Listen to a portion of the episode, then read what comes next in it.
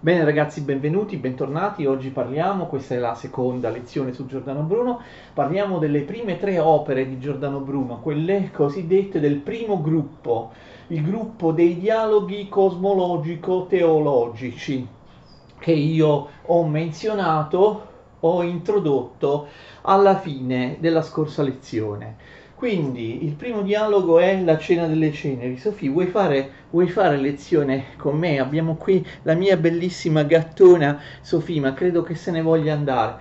Va bene, dai, ti faccio andare un bel saltello. Ok, un bel saltello come piace a lei. Allora, la prima opera è La cena delle ceneri. Che cosa dice Giordano Bruno nella cena delle ceneri? Nella cena delle ceneri lui afferma la verità del copernicanesimo si pronuncia a favore della verità del sistema copernicano che noi abbiamo spiegato ampiamente anche in tutti i suoi risvolti, le sue conseguenze, le sue obiezioni. Nelle video lezioni potete andare a vederle su Copernico nella playlist Rivoluzione astronomica. Giordano Bruno è contrario al sistema aristotelico-tolemaico, è favorevole al mh, mm, copernicanesimo. Per lui, attenzione, il copernicanesimo non è soltanto un'ipotesi matematica, così come era stata presentata dalla prefazione anonima del teologo luterano Osiander che era stata aggiunta all'ultimo momento, prima della pubblicazione, eh, come prefazione del, del, dell'opera di Copernico De Revoluzionibus Orbium Celestium, delle rivoluzioni degli orbi celesti. Perché era stata aggiunta, io questo l'ho già spiegato appunto nelle lezioni su Copernico, perché era stata aggiunta questa prefazione all'ultimo momento all'opera di Copernico prima di mandarla in stampa per evitare,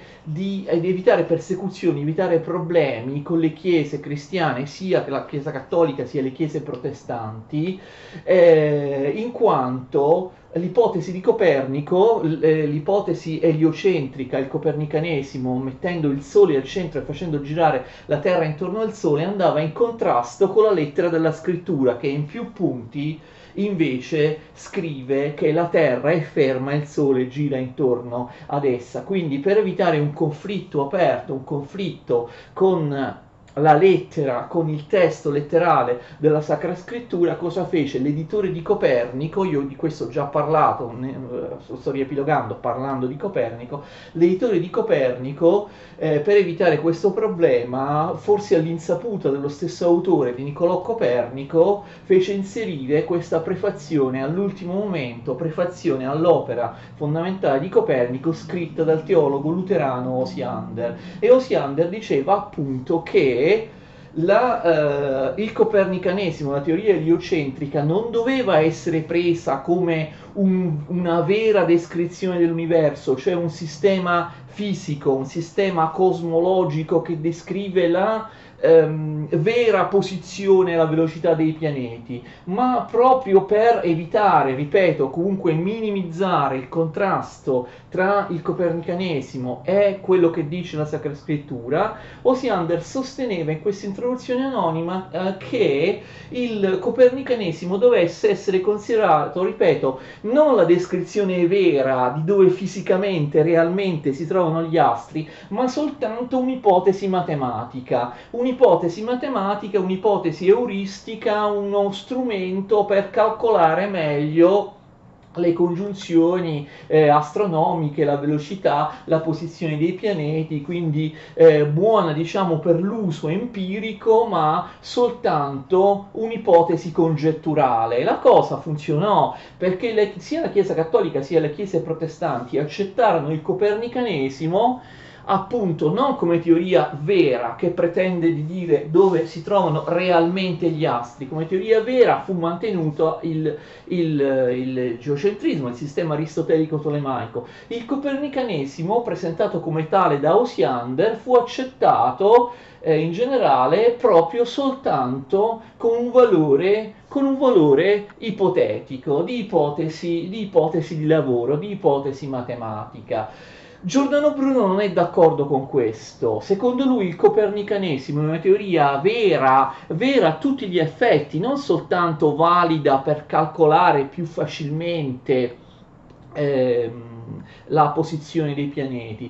Quindi eh, Giordano Bruno è uno di quei personaggi, di quella minoranza di personaggi come Keplero, come Francesco Bacone, come eh, Galileo Galilei, che non prende il copernicanesimo solo come ipotesi di lavoro, ma come vera descrizione dell'universo. Lui ehm, proprio per questo motivo, e non è solo l'unico motivo, ma è anche un, è uno dei motivi per cui Giordano Bruno litiga, vi ricordate, ve l'ho spiegato la scorsa lezione, con i professori calvinisti di Oxford, perché i professori calvinisti di Oxford sono disposti ad accettare il copernicanesimo solo come ipotesi matematica. Giordano Bruno litiga con loro e dice no, il copernicanesimo è la vera descrizione eh, della realtà proprio vera, concreta, fisica dell'universo, non è soltanto un'ipotesi congetturale. In realtà Bruno prende quindi fortemente posizione eh, a favore del sistema um, copernicano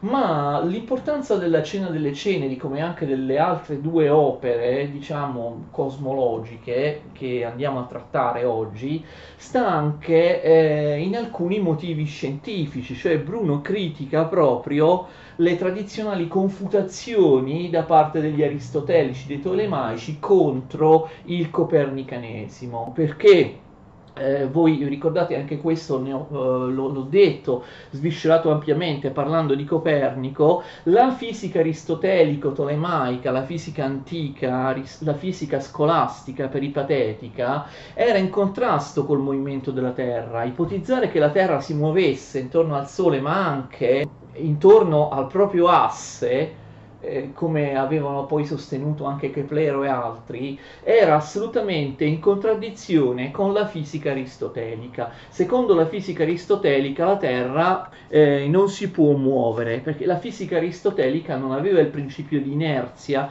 non aveva il principio di composizione dei movimenti e quindi non poteva ammettere il movimento della Terra. Ho spiegato più chiaramente questo appunto quando ho parlato di Copernico. Ha un'importanza anche scientifica quello che Giordano Bruno dice in questo primo dialogo che trattiamo, la cena delle ceneri, perché Giordano Bruno eh, perviene in quest'opera ad un abbozzo, lo so che è soltanto un abbozzo, del principio di inerzia e del principio di composizione del movimento. È uno dei primi proprio al mondo a, anche se lui non è uno scienziato, ad abbozzare, a ipotizzare, a cercare di trovare, di spiegare ehm, dei principi fisici alternativi rispetto alla fisica aristotelico-tolemaica, il principio di inerzia il principio di composizione dei movimenti che quindi permettono di spiegare, di accettare che la Terra si muova senza che il suo movimento provochi un vento eh, fortissimo che trascini in senso contrario tutti gli oggetti che sono sulla Terra e soprattutto quelli che sono sospesi, gli uccelli e così via, come sostenevano gli aristotelici. Quindi grandissima importanza scientifica, certo non era uno scienziato, un fisico, un astronomo Giordano Bruno, ma Giordano Bruno è uno dei primissimi che elabora in maniera sia pure confusa il principio di inerzia e il principio di composizione dei movimenti che ovviamente saranno rielaborati in maniera scientifica successivamente da Galilei, da Cartesio e da, um, e da Newton. Quindi grande importanza della cena delle ceneri il copernicanesimo, l'adesione netta diretta di Giordano Bruno al, um, al copernicanesimo, ma Giordano Bruno va oltre. A lui non basta affermare la centralità del Sole con tutti i pianeti, compresa la Terra, che orbitano intorno al Sole. Cioè a lui non basta, a Giordano Bruno non basta sostituire un tipo di gerarchia con un'altra gerarchia, un tipo di centro, la Terra, con un'altra centralità, il Sole. Giordano Bruno vuole delineare un universo un po' anarchico in cui non ci sia proprio un centro e non ci sia assolutamente non ci siano assolutamente delle, eh, delle, delle gerarchie d'accordo quindi eh, non gli basta mettere il sole al centro come aveva fatto Copernico, lui vuole andare al di là di Copernico. Copernico aveva accettato che vi fosse eh, l'idea di una sfera, di un universo finito, no? chiuso, concluso con un confine, con la sfera delle stelle fisse. Invece Giordano Bruno delinea un universo infinito, un universo infinito, un universo omogeneo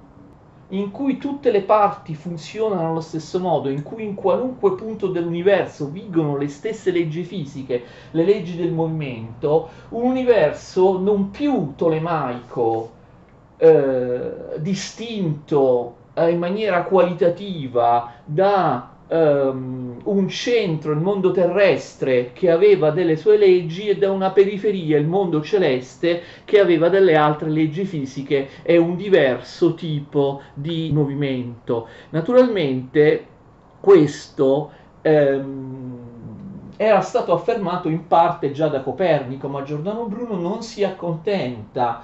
L'universo omogeneo, l'universo senza gerarchie deve essere un universo infinito, perché così l'universo sarà senza centro. In un universo infinito non ha senso dire che la Terra oppure anche il Sole siano il centro dell'universo. In un universo infinito, infatti, non esiste il centro e quindi né proprio il titolo dell'opera dell'infinito universo et mondi ci fa capire qual è il pensiero di Giordano Bruno. Per Giordano Bruno l'universo è infinito, quindi eh, non esistono vere dimensioni, alto e basso l'universo è infinito nello spazio e anche nel tempo. Già queste sono idee assolutamente eretiche. Non ha senso dire che ci sia un centro, non esiste dire che ci sia un luogo più nobile oppure meno nobile all'interno dell'universo. Il famoso infinitismo di Giordano Bruno, che è una caratteristica fondamentale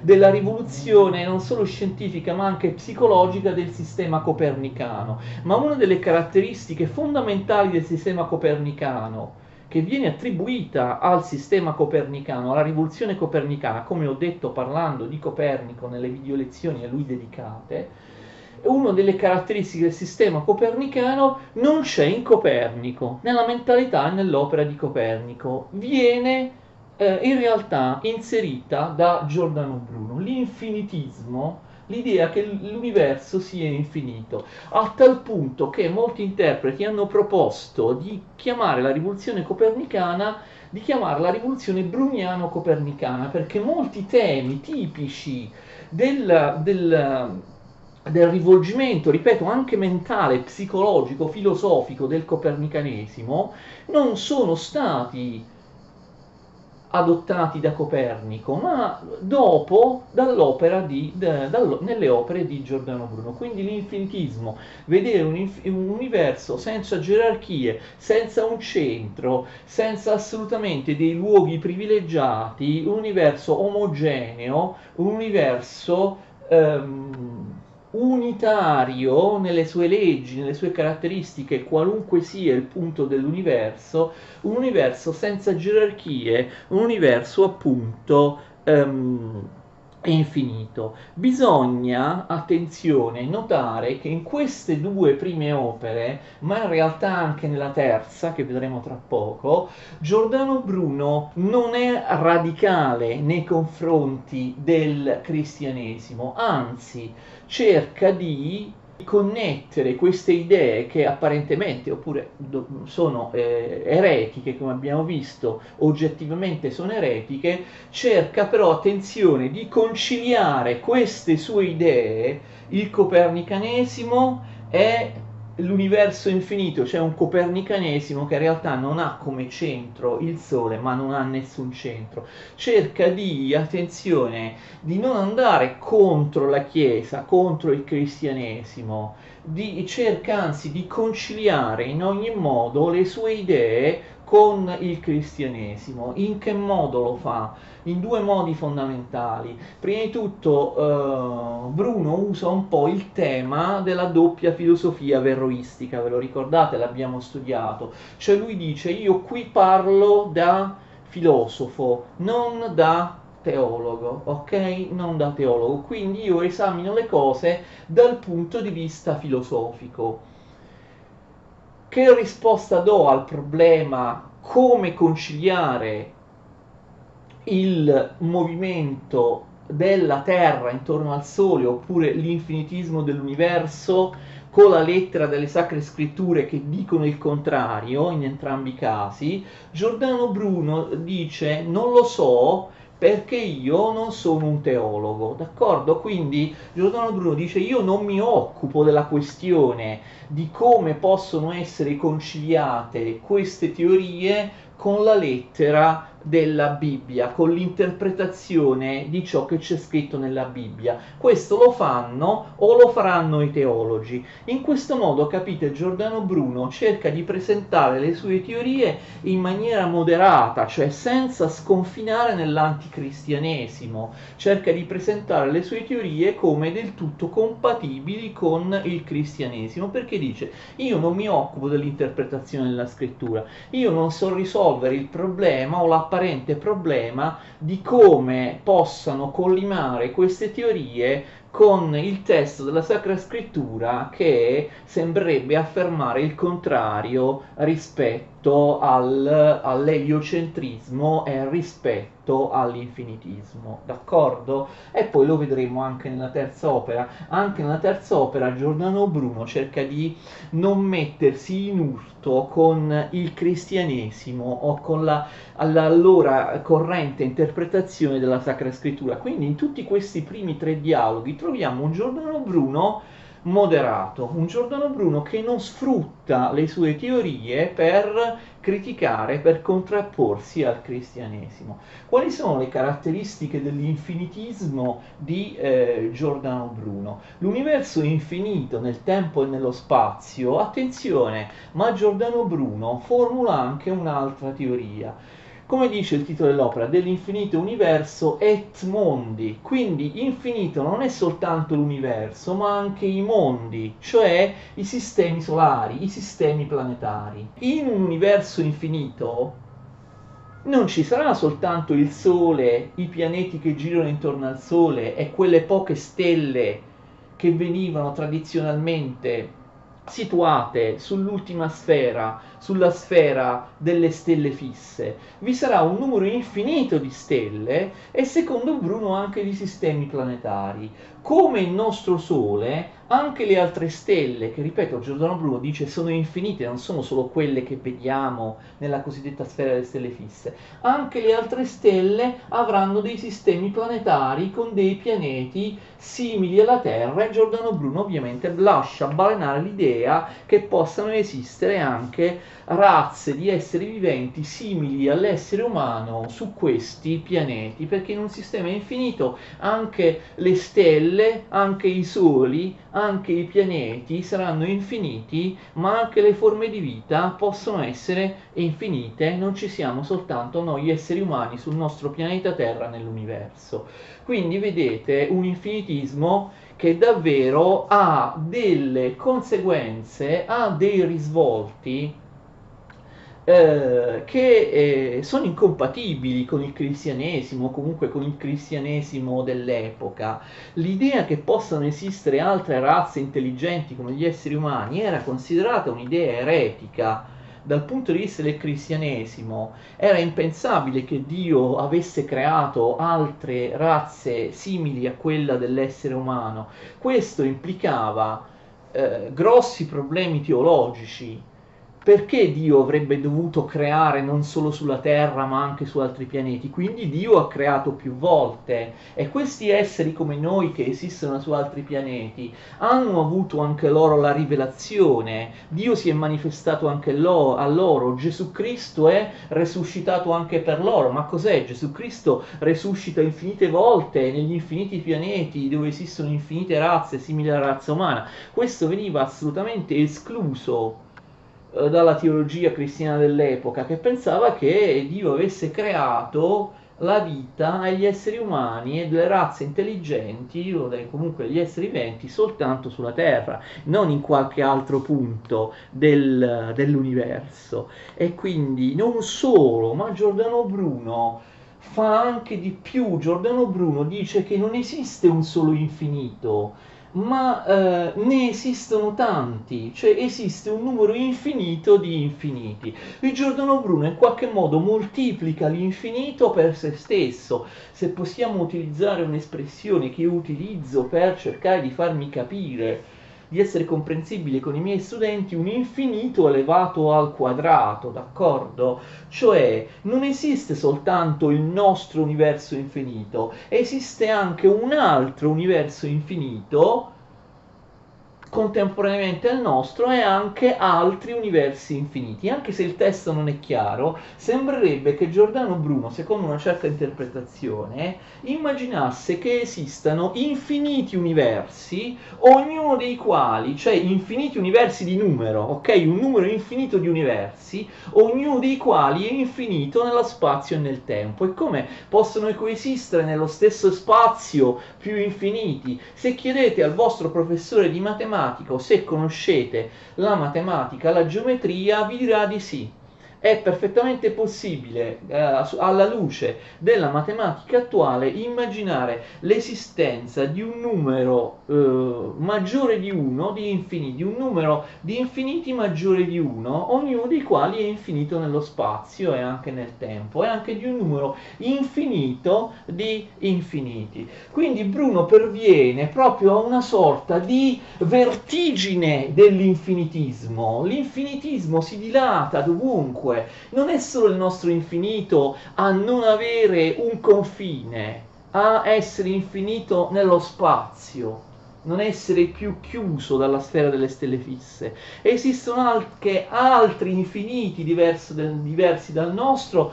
con infinite stelle con infiniti pianeti, infiniti esseri viventi, razze di esseri viventi, non solo, ma sembrerebbe che Giordano Bruno pensi all'esistenza di infiniti che nascono e che muoiono anche, attenzione, eh, all'interno di ogni infinito, cioè lui moltiplica eh, l'infinito anche nell'infinitamente grande e nell'infinitamente piccolo, come avevano fatto fatto alcuni pensatori che erano pervenuti al più ampio relativismo spaziale nell'epoca dei preplatonici, per esempio Anassagora aveva pensato una cosa del genere. Immaginate che sotto la mia unghia vi sia un infinito, all'interno di questo infinito ve n'è un altro, all'interno di questo un altro ancora e così via all'infinito. Così nell'infinitamente grande, io appartengo a questo universo infinito, questo universo, benché infinito, è contenuto in un altro universo infinito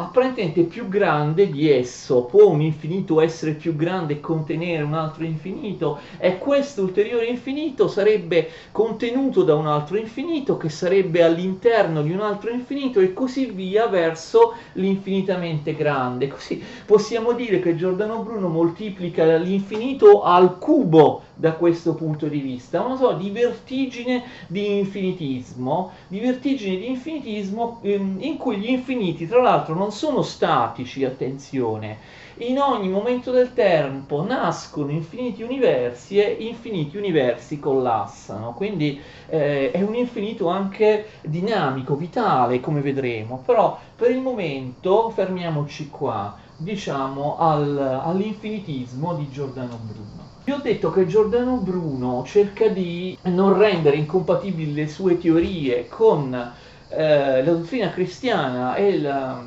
la lettera della scrittura, della Sacra Scrittura, in due modi. Il primo modo ve l'ho detto, cioè attraverso la doppia verità, dicendo io parlo da filosofo, non da teologo, eventuali problemi che le mie teorie possano creare devono essere poi risolte dai teologi. E comunque io parlo secondo soltanto il lume naturale. E io parlo in base alla ragione però non ho difficoltà assolutamente a credere che eh, la Sacra Scrittura sia vera anche se sia in contrasto con queste mie idee che quindi possono essere considerate vere soltanto alla luce della ragione in quanto io parlo da filosofo. Però vi ho accennato prima che c'è anche una, sec- una seconda modalità con cui Giordano Bruno cerca di conciliare le sue idee con il cristianesimo. Cioè lui in qualche modo trasforma Dio e l'idea di Dio per conciliarlo con determinate sue idee. Giordano Bruno dice che l'infinità dell'universo non contrasta con l'idea, l'idea di Dio, l'idea cristiana di Dio, anzi, Dio eh, è, è confermato nella sua onnipotenza, nella sua perfezione, se l'universo è infinito, perché Dio che ha una potenza infinita creando un universo infinito esprime al meglio la sua potenza, capite? Quindi Giordano Bruno ribalta l'argomentazione. Eh, non è vero che Dio deve per forza creare un universo finito, anzi, se l'infinito è, un, è, è, è, se l'universo è infinito, come dico io, o esistono tanti universi infiniti, oppure esistono infiniti universi infiniti, come sto proponendo io, questo è assolutamente è, è, è assolutamente coerente con la natura di Dio che, è, essendo perfetto, crea un universo infinito, cioè crea un universo che, essendo infinito, è la uh, giusta, è, è, rappresenta il giusto effetto della sua uh, onnipotenza. Invece, credere che Dio abbia creato un universo finito significa limitare Dio, porre un limite alla sua, alla sua potenza. Bene, andiamo al terzo e ultimo dialogo di questo primo gruppo della causa principio et uno. Questo è il dialogo diciamo più complesso e anche un pochino più difficile da spiegare perché nei primi due dialoghi eh, Giordano Bruno ha um, insomma fornito la sua idea del, dell'universo, in questo terzo dialogo cerca di spiegarla più chiaramente in base a dei presupposti metafisici ontologici. Quindi lui qua ci fornisce un'ontologia, ci fornisce una spiegazione metafisica ontologica dell'infinità dell'universo e delle altre caratteristiche dell'universo, della causa principio et uno Giordano Bruno per spiegare l'universo usa proprio il metodo aristotelico. Ricordate che Aristotele diceva che per capire, descrivere e comprendere qualcosa bisogna capirne le sue cause. La conoscenza è conoscenza delle cause.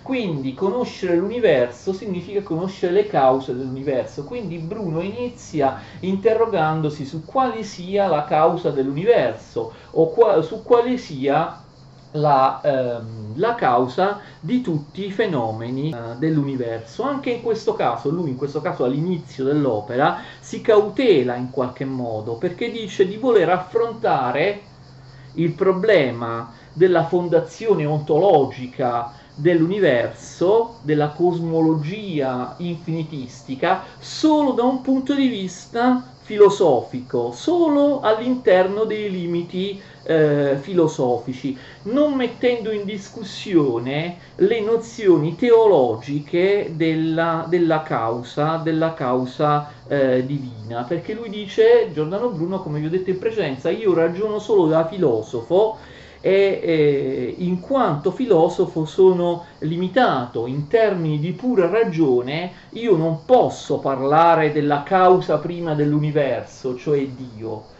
Io parlo della causa dell'universo da un punto di vista non teologico, ma appunto eh, filosofico. Però non metto in dubbio che magari ci sia una causa prima dell'universo, che è Dio, che è il Dio cristiano, che è una causa prima diversa dalle cause o dalla causa che io adesso sto descrivendo, perché io non ragiono eh, come interprete del cristianesimo, ma ragiono soltanto da un punto di vista filosofico. Capite? Quindi si cautela, eh, cerca di insomma in qualche modo cautelarsi Giordano Bruno. Allora, lui all'inizio fa una distinzione piuttosto complicata tra la causa e il principio. Cos'è la causa?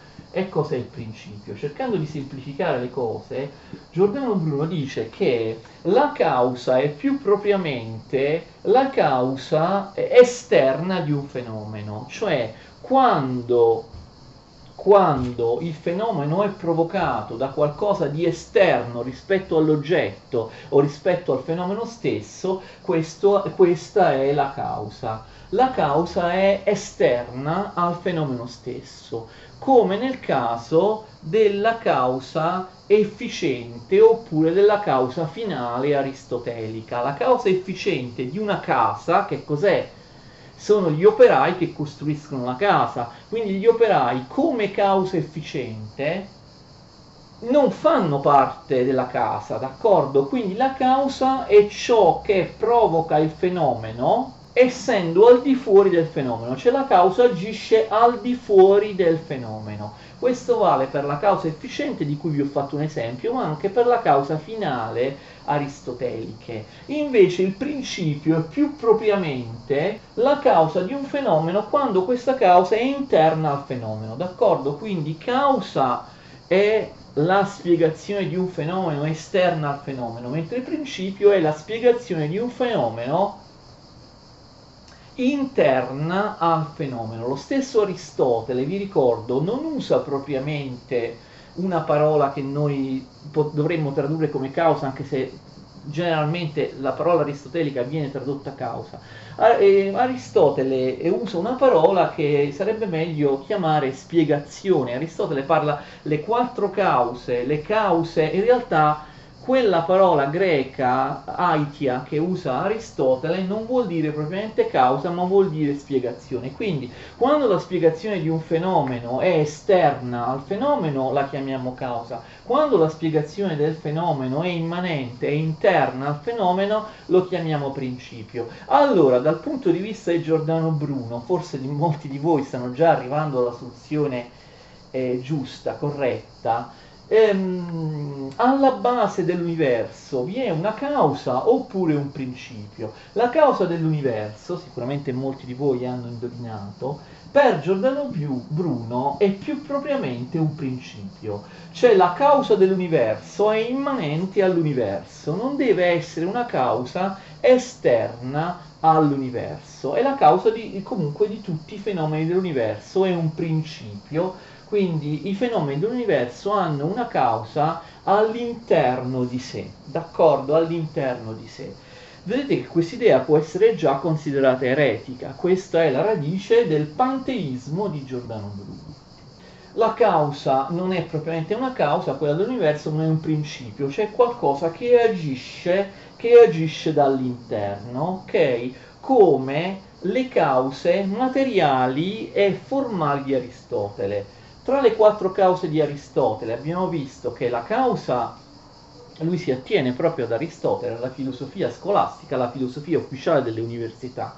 Abbiamo visto prima che tra le quattro cause di Aristotele la causa efficiente e la causa finale sono cause esterne, mentre invece il principio, cioè la causa come principio interno, corrisponde alla causa materiale o alla causa formale delle quattro cause aristoteliche, cioè alla materia, attenzione, e alla forma. Il successivo passaggio è semplice. Giordano Bruno dice noi possiamo interpretare l'universo come un unico ente.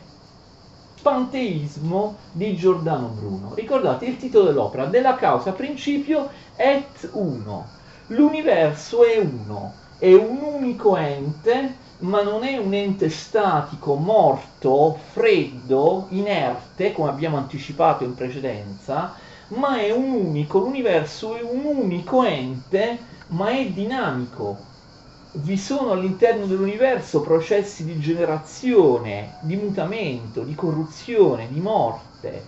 Non solo, ma l'universo è un unico ente lo possiamo prendere l'universo come se fosse un unico individuo, d'accordo? Un unico individuo non soltanto dinamico, ma proprio un, un unico individuo respirante, un unico individuo vivente, un unico individuo pulsante e un unico individuo, come vedremo, generante. Questo è alla base del panteismo bruniano. Lui fa l'analogia con l'individuo umano, sempre secondo Aristotele. L'organismo umano è costituito da una materia, cioè il mio corpo materiale, e da una forma che è l'anima. Secondo le nuove interpretazioni di Aristotele, ricordate da Pomponazzi in poi, l'Aristotele rinascimentale, diverso dall'Aristotele adattato all'immortalità dell'anima e alla separazione dell'anima dal corpo di Tommaso, l'Aristotele scolastico, secondo questa nuova interpretazione di Aristotele rinascimentale che noi oggi sappiamo corrisponde al vero Aristotele, a ciò che veramente Aristotele voleva dire, l'anima è la forma del corpo, cioè in un organismo l'anima non è veramente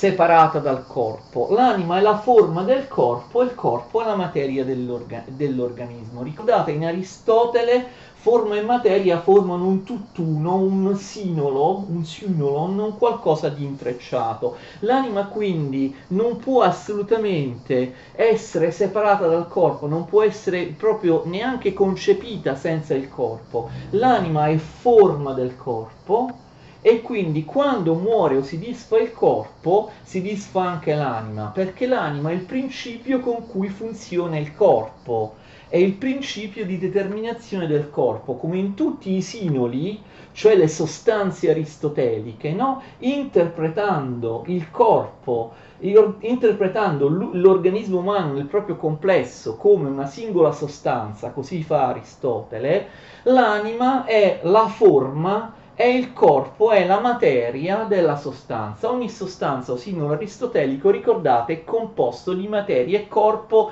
inscindibile. Quindi l'anima muore col corpo, e anche Giordano Bruno pensa questo, che le anime eh, individuali muoiano con il corpo, non hanno una vera sopravvivenza con la morte del corpo, poi lo vedremo, e quindi eh, non c'è l'immortalità dell'anima, ma lo stesso Aristotele diceva questo, non c'è l'immortalità dell'anima, l'anima è la forma, il corpo è la materia del mio organismo. Forma e materia sono inscindibili, una sostanza, un sino, un tutt'uno. Lo riepilogo, ma dovreste già saperlo conoscendo Aristotele. E quindi sono strettamente uniti. L'anima è la forma, il corpo è la materia dell'organismo. L'organismo umano è una sostanza, quindi attenzione, l'anima non è una sostanza, come il corpo non è una sostanza. Anima e corpo sono forma e materia di una sostanza, che è l'organismo umano l'essere umano. Allo stesso modo, attenzione, noi possiamo vedere l'universo come se fosse un unico grande animale. Come diceva Tommaso Campanella, il mondo è un animale grande e perfetto. Quindi pensare che tutto sia uno, che l'universo sia un tutt'uno, un uno tutto tutto, esiste un unico organismo e noi organismi umani oppure oggetti, oggetti materiali di ogni tipo, non siamo capite veramente delle sostanze, ma soltanto degli, occ- degli accidenti di un'unica sostanza che è un uno tutto d'accordo? E quindi in analogia con l'organismo umano si può pensare, questo pensa Giordano Bruno, che anche l'universo sia un unico un, un qualcosa di unico e che abbia una materia l'universo è una forma, cioè un'anima universale che appunto anima, fa muovere, fa vivere l'universo. Come l'organismo umano ha una forma e una materia, la forma è l'anima individuale, la materia è il corpo, anche l'intero universo ha una forma e una materia. La forma è l'anima universale già un'unica anima di cui le singole nostre empiriche specifiche particolari anime eh, singole non sono altro che una parte, una scheggia, un frammento. L'anima universale introdotta per la prima volta, ricordate, nel Timeo platonico, era stata poi ripresa da eh, neo, dagli stoici e ovviamente anche da molti eh, neoplatonici. Quindi eh, l'universo è un unico organismo che ha una materia, appunto la costituzione materiale, eh, geometrica e ha una forma, cioè un'anima universale. Ma il fatto che sia un tutt'uno spinge, attenzione, alla fine dell'opera Giordano Bruno a pretendere ancora di più. Perché considerare la materia e la forma due sostanze separate? Se anche nel corpo umano abbiamo visto che il corpo umano è un'unica sostanza eh, che ha una materia e una forma, allora allo stesso modo, come vi ho già anticipato, l'universo, il tutt'uno, può essere considerato eh, non costituito da due sostanze, una materia e una forma, attenzione, ma da un'unica sostanza. L'unica sostanza è appunto l'uno, l'universo, e, e quindi l'unica sostanza può in qualche modo semplificare materia e forma, attenzione, unificarle. E secondo voi tra la materia e la forma, cioè tra l'anima universale e ehm, è la materia universale, l'anima dell'universo è la materia dell'universo, quale delle due è sacrificabile? L'anima dell'universo. Cioè, attenzione, l'universo può essere visto soltanto come materia, come un'unica materia, purché, attenzione, alla materia si diano le caratteristiche anche della forma, cioè dell'anima universale, dell'animazione universale. E quindi la, piuttosto che dire che l'uno, che tutto l'universo è costituito da materia e forma, come due sostanze, si può dire che l'uno, l'universo sia l'unica sostanza ed è costituito appunto soltanto dalla materia, purché sia una materia vita, capite? Cioè una materia che inglobi in se stesso l'anima, la forma dell'universo. E quindi basta. Bruno non è propriamente materialista, ma capite che poi nei secoli può essere interpretato anche così, perché Bruno è alla base, non è l'unico, dell'idea come materia, della materia come qualcosa di autosufficiente. La materia si muove da sola, possiede un'autokinesis, un automovimento, la materia vive, la materia respira, la materia genera, eh, la materia pensa, d'accordo? Tutto pensa, tutto è vitale. La materia dell'universo è anima, anima universale, l'unica anima dell'universo, cioè la forma dell'universo, si fondono in un'unica materia, in una materia vita.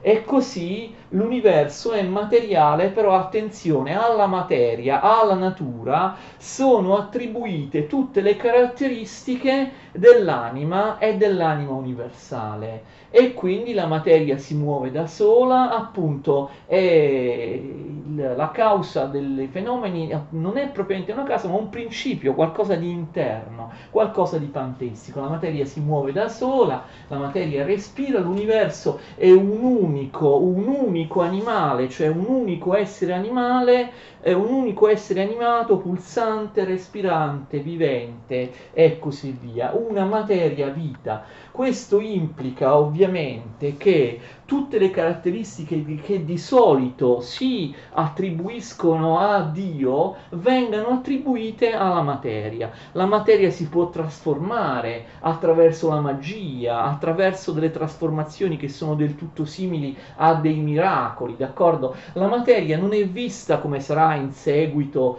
da Cartesio, anche, anche da Galilei in maniera meccanicistica, inerte, morta. La materia è qualcosa di vitale che però non riceve il principio vitale da un Dio che è esterno alla materia, d'accordo? Che crea la materia ex nihilo e domina la materia dall'esterno come fa secondo il cristianesimo il Dio cristiano.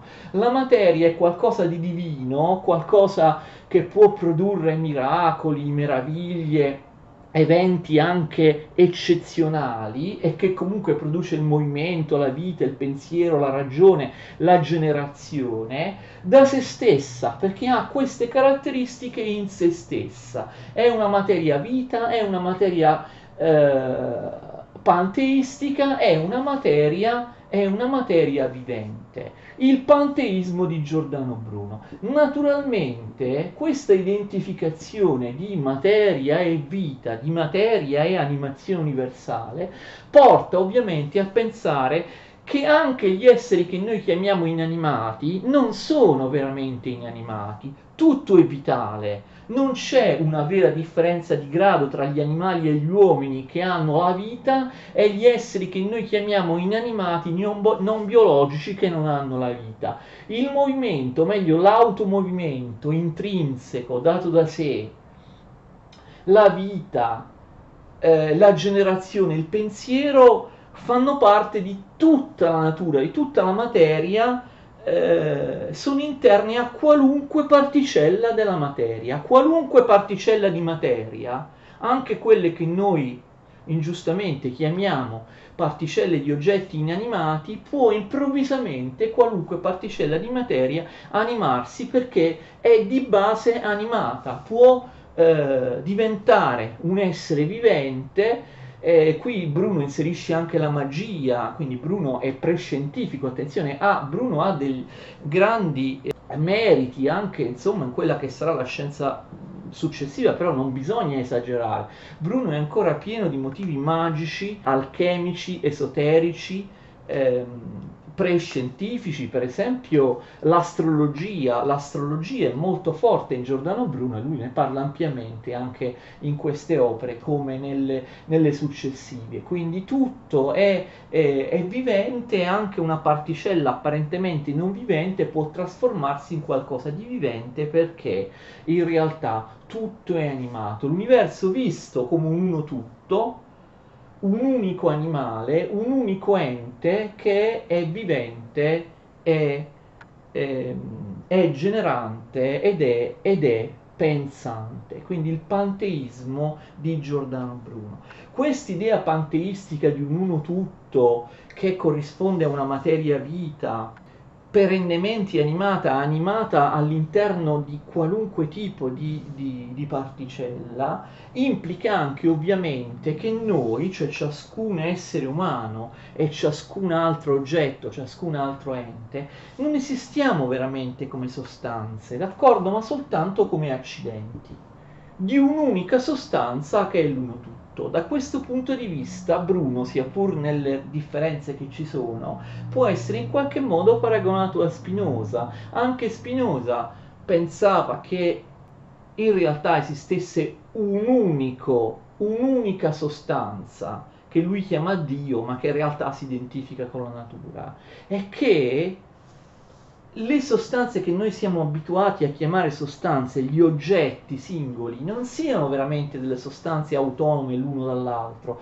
ma siano solo degli accidenti, dei frammenti, dei pezzi di un'unica sostanza, di un unico universo. Così la pensa Giordano Bruno. Io, oppure la mia fidanzata, oppure voi che mi seguite, oppure questo tavolo, oppure le pietre, oppure le montagne, non sono cose che in realtà esistono separatamente l'una dall'altra, esistono in simbiosi eh, le une con le altre queste cose, perché sono delle schegge, delle parti, dei frammenti, degli accidenti di un unico ente che corrisponde a tutto l'universo, all'universo intero. Spero di essermi spiegato, ci sono però anche significative eh, differenze tra Bruno e Spinoza perché in Bruno l'uno tutto ha appunto le, eh, le caratteristiche anche eh, miracolose, straordinarie del, del della magia, insomma, eccetera. Invece Spinoza l'uno tutto è un uno strettamente meccanicistico dove l'evento eccezionale, il miracolo, la violazione delle ferree leggi di natura meccaniche non può avvenire. Torneremo ovviamente sulle differenze tra Giordano Bruno e Spinoza quando parleremo della filosofia di Spinoza, però Giordano Bruno è genialmente uno degli autori che poi all'origine del, del panteismo moderno è eh, potremmo dire, se lo interpretiamo materialisticamente, come sarà l'interpretazione della materia nel Settecento illuministico, appunto una materia non meccanica, una materia non morta, inerte, fredda, ma una materia vivente, una materia che si muove da sola, lo possiamo interpretare Giordano Bruno anche in maniera materialistica, perché in fondo i materialisti del Settecento, da Toland a Diderot a Holbach, pensavano appunto alla materia come a una materia materia non meccanicistica, non morta, non esanime, non alla materia come pura estensione, come pura res extensa cartesiana. Nel Settecento l'illuminismo recupererà Giordano Bruno come il primo geniale eh, autore che delinea una materia potenzialmente o realmente senziente, vivente, pulsante, pensante, generante, d'accordo? E quindi ovviamente eh, la visione dinamica, energetica, vitalistica della materia, tipica del materialismo illuministico del Settecento, può, potrà dare di Giordano Bruno anche appunto un'interpretazione materialistica e quindi il panteismo, attenzione, all'epoca non si chiamava panteismo, la parola non esisteva, la parola panteismo viene inventata all'inizio del 1700 dall'illuminista inglese di origine irlandese John Toland. All'epoca di Giordano Bruno nel Rinascimento, come anche nel Medioevo o nel nell'antichità il panteismo, prima di chiamarsi spinozismo, quando arriverà Spinoza, si chiamava in altri, in altri modi panpsichismo o anche ilozoismo. Queste due parole le abbiamo trovate, io l'ho già spiegate, anche nel, tra i primi, pre, eh, tra i primi eh, preplatonici, tra i filosofi ionici e i primi italici, i primi preplatonici filosofi greci, perché abbiamo visto che le loro teorie spesso hanno un'interpretazione panteistica. Panpsichismo significa che tutto è animato, pan significa tutto e psyche significa anima. Ilozoismo significa che la materia è vivente, perché in greco ilo, hyule significa materia e zoe vuol dire vita, no? sapete, zoologico, eccetera. E quindi si usavano questi termini all'epoca di Giordano Bruno. Io infatti preferisco chiamare, ecco, quindi la caratteristica di Giordano Bruno, abbiamo parlato dell'infinitismo, l'altra caratteristica fondamentale dell'universo non è solo infinito, l'altra seconda caratteristica fondamentale che viene fuori da questi tre dialoghi di Giordano Bruno, oltre all'infinitismo, è il panpsichismo. Io preferisco chiamare il panteismo di Giordano Bruno, panpsichismo, non solo perché la parola panteismo non è stata ancora inventata all'epoca, non significa niente, quante parole noi utilizziamo, che abbiamo inventato magari da poco, da pochi secoli, li utilizziamo anche per i filosofi più antichi e così via, ma perché forse panpsichismo è più adeguata rispetto a panteismo. Sapete, panteismo vuol dire panpsichismo, panpsyche, tutto è animato, panteismo, tutto è Dio. Il panteismo, secondo me, è una parola che è più appropriata alla filosofia di Spinoza. Tutto è Dio, ma nel senso che Dio rappresenta una natura razionale. Invece panpsyche, panpsichismo, dà proprio l'idea del continuo dinamismo, delle continue vicissitudini, ecco Giordano Bruno le chiama vicissitudini, a cui questa natura continuamente animata, eh, mobile, generante, pensante è soggetta, quindi panpsichismo, tutto è animato, infinitismo è panpsichismo. Chiudiamo con un'altra, diciamo terza caratteristica fondamentale che noi troviamo all'interno di questi primi tre dialoghi. L'infinitismo di Giordano Bruno, il panpsichismo di Giordano Bruno, ma anche il panspermismo panspermismo sembra una parola un po' strana, significa pan significa sempre tutto, e sperma, attenzione, sperma in greco, plurale spermata, vuol dire seme, ok? Era la parola che si utilizza anche per descrivere Anassagora. I semi di Anassagora, lui li chiama Anassagora stesso spermata, i semi.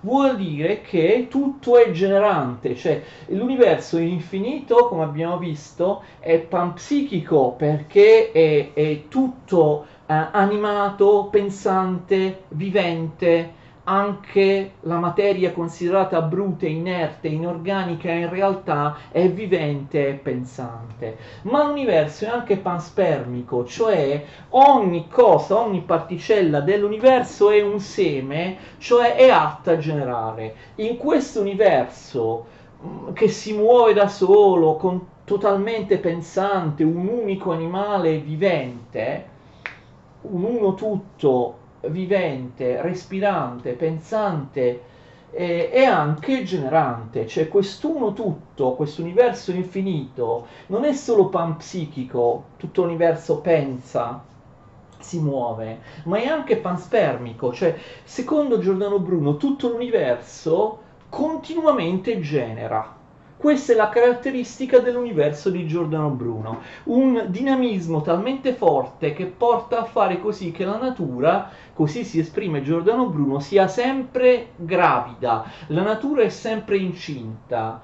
Da qualunque particella materiale, qualunque, non soltanto quelle che fanno parte degli animali, si generano continuamente altri enti. Questo vale anche per gli interi universi. Come abbiamo anticipato prima, la visione infinitistica di Giordano Bruno non prevede che ogni universo infinito sia eterno, non è mai nato e non morirà mai. Al contrario, le vicissitudini, il nascere e il morire che riguardano gli oggetti particolari di ogni universo, si, applicano anche agli universi intesi in se stessi.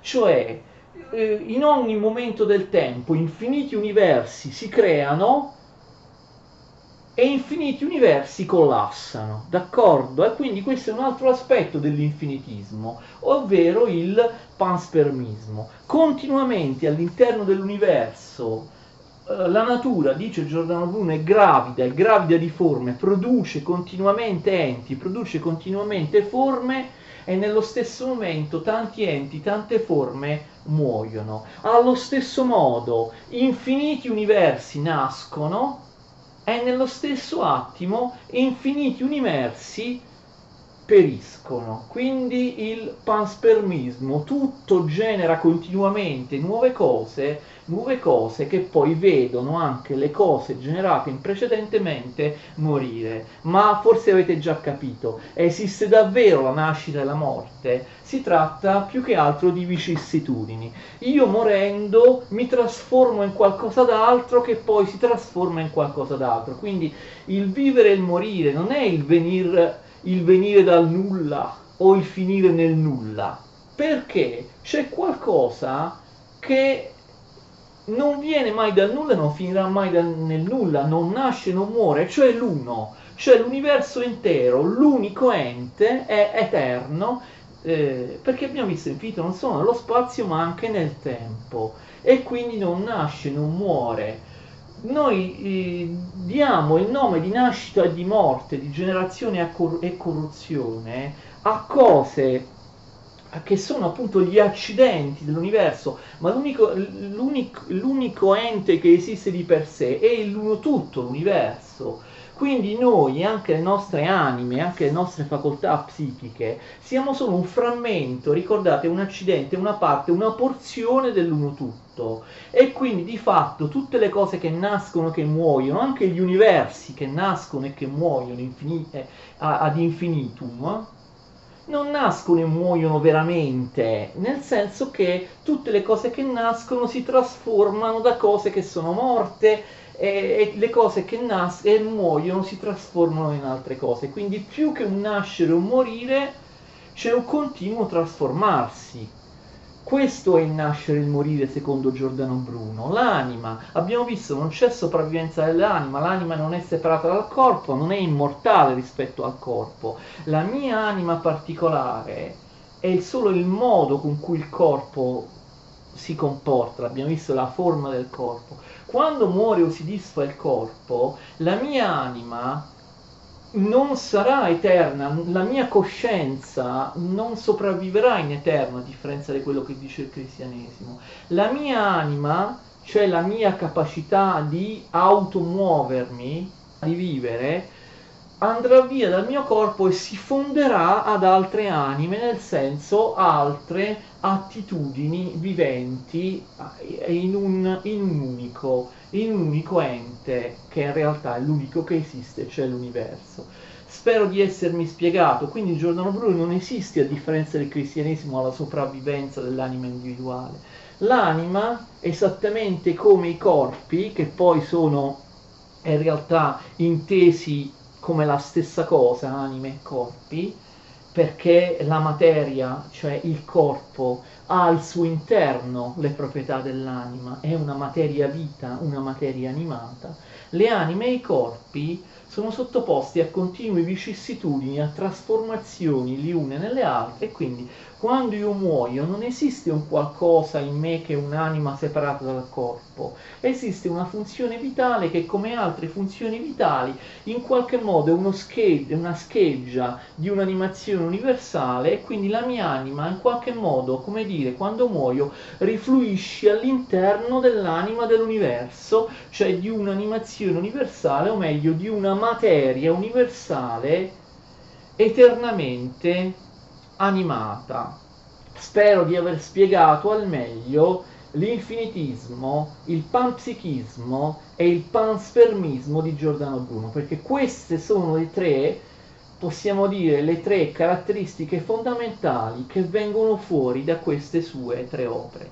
La prossima volta eh, sarà sicuramente più facile, spiegheremo le altre tre opere, quelle del secondo gruppo, vi ricordate, dei dialoghi storico-antropologici, ma ci soffermeremo soprattutto sul più importante, decisamente, ovvero lo spaccio della bestia trionfante. Seguite anche la prossima, la terza lezione. Arrivederci.